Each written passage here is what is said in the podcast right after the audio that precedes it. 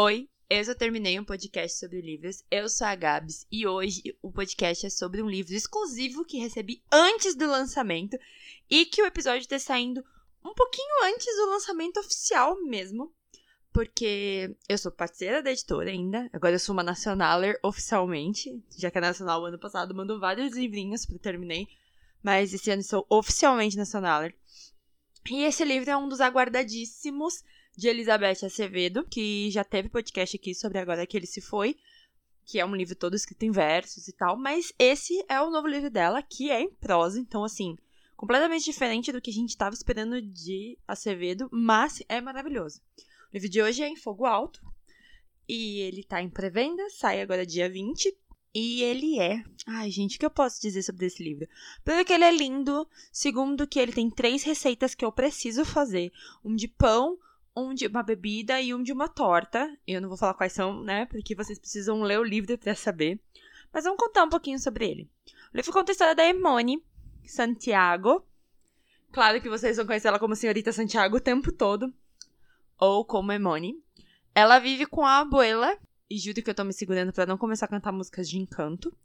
Mas não tem nada a ver uma história com a outra, porque Encanto é da Colômbia e esse livro é. Personagens são porto-riquenhos americanos, então, né? E ela, a Imone tem também uma filha, que ela chama de Nenezinha, que isso já me encanta muito, mas na verdade ela chama Emma. E ela tem um amor enorme por cozinha.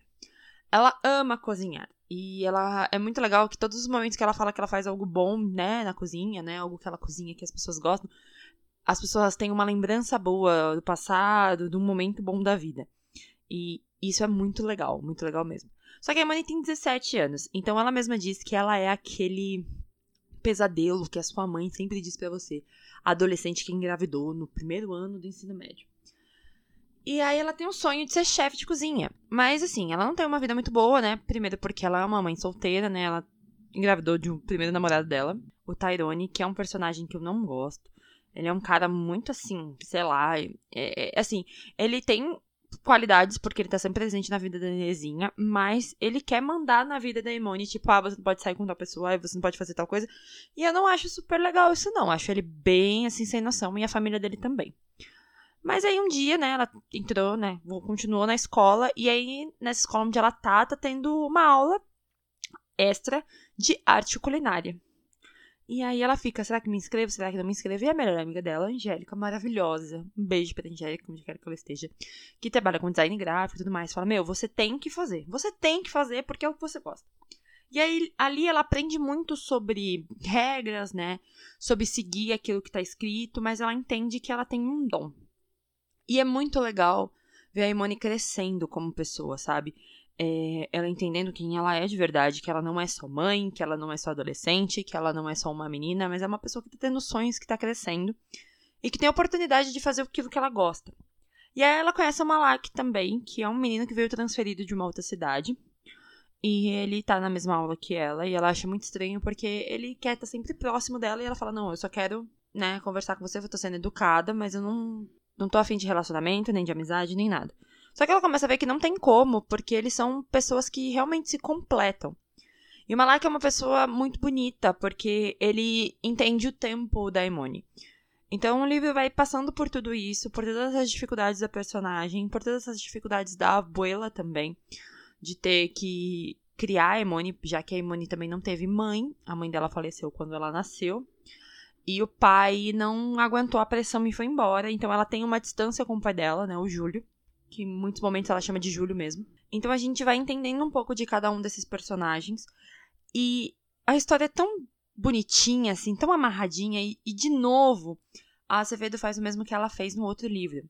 Sabe quando você acha que as coisas vão começar a acontecer? Ele simplesmente acaba. E você fica, cara, eu quero saber mais, eu quero a continuação desse livro. Porque ela vai lutando todo o trajeto, e aí quando as coisas começam a dar muito certo, se fala agora vai, acaba. É como se a gente estivesse vendo uma parte da vida das pessoas, sabe? Como se eu tivesse aberto a janela da minha casa, olhado para fora e visto a casa de uma pessoa e acompanhado 20, 30 dias da vida dela. Sei lá, às vezes até mais. E conheci um pouco dela, todo esse trajeto de ah, ela estudar, ela crescer, ela ir fazendo todas essas coisas tal, não sei o quê. E aí, na hora que ela cresce e vai embora, que ela conquista tudo aquilo que ela quer, a janela fecha e eu tenho que seguir para uma outra história, uma outra vida. E eu acho isso super legal, ao mesmo tempo que me deixa desesperada, parece que ficou faltando alguma coisa e eu me apego aos personagens. Eu quero muito ver a Nenezinha maior, eu quero muito ver a Imone, eu quero muito ver a Boela, eu quero muito ver o Malak, eu quero muito ver todo esse processo, eu quero saber mais sobre as cozinhas, eu quero aprender a cozinhar mais com os personagens. E eu acho super, super, super maravilhoso a forma como ela faz as coisas. Porque a Imani fala que ela faz tudo sem receita. É, ela basicamente pega ali, né, a tia dela, a Sarah, é a pessoa que manda algumas receitas para ela, que é a irmã da mãe. Então elas têm esse contato através da cozinha. Então uma manda a receita familiar para outra, mas sem tipo, ah, precisa de uma xícara e meia de tal coisa. Não. Põe um pouquinho disso, dois dedos daquilo. E a Emone sempre fala assim: ah, e dessa vez eu troquei tal coisa por tal coisa. Sabe? Então, isso é muito legal. E eu acho muito legal quando ela põe as pessoas para provar as coisas e ela fica super feliz. E ela entende é, como o pai dela funciona nesse processo todo. O pai dela foi embora, mora em Porto Rico e quer viver Porto Rico, quer ajudar Porto Rico. Tipo, ele fala que ele tem que dar tudo pelo lugar onde ele nasceu que deu a vida para ele. Então ela começa a entender um pouco sobre isso entender também sobre como a cozinha pode ajudar ela dessa forma, como a cozinha dá liberdade para ela ser quem ela é, que não é a mãe, a estudante, a namorada, a filha, mas sim Emone, a cozinheira. Então é super legal. Eu quero muito fazer as receitas. É, eu já falei até com a tradutora do livro, a Carol, pra Carol, por favor, vamos fazer as receitas. Pessoas que gostam de fazer receitas. Tiago Valente. Tiago Valente, vamos fazer um TikTok nós dois fazendo receitas de em fogo alto. É, a capa desse livro é linda. A tradução do livro é muito bem feita. A forma como a Acevedo faz os capítulos serem curtos é muito maravilhoso. A divisão do livro, as receitas no livro. E eu tenho muita curiosidade de saber se a Acevedo faz aqueles, aquelas receitas, se ela já testou alguma coisa dali, se é alguma coisa familiar dela. Porque eu tô apaixonadíssima e eu quero muito fazer a torta de limão, que é a primeira. A... É tipo um milkshake, mas não é bem um milkshake, uma bebida de leite lá, com morango. E o pão de cerveja. Então, assim, quem ainda não leu nada da Acevedo, por favor, leia. Leia agora que ele se foi. Chore, sofra, tenha seus momentos de reflexão e entenda aquele livro maravilhoso. E leia em Fogo Alto, que tá saindo pela Nacional. Eu recomendo muito, muito, muito, muito, muito em Fogo Alto. A minha resenha dele vai sair na Amazon ainda também.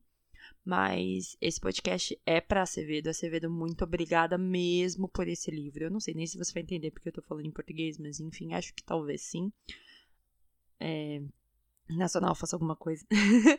Mas eu agradeço muito a Nacional por trazer esse livro, por tanto que ele aquece o coração e você termina, tipo, feliz e continua acreditando nos seus sonhos e que tudo é possível e que você pode ser o que você quiser e que nada daquilo que você acha que as pessoas dizem sobre você porque você viveu ou fez escolhas diferentes delas. Então, eu agradeço demais.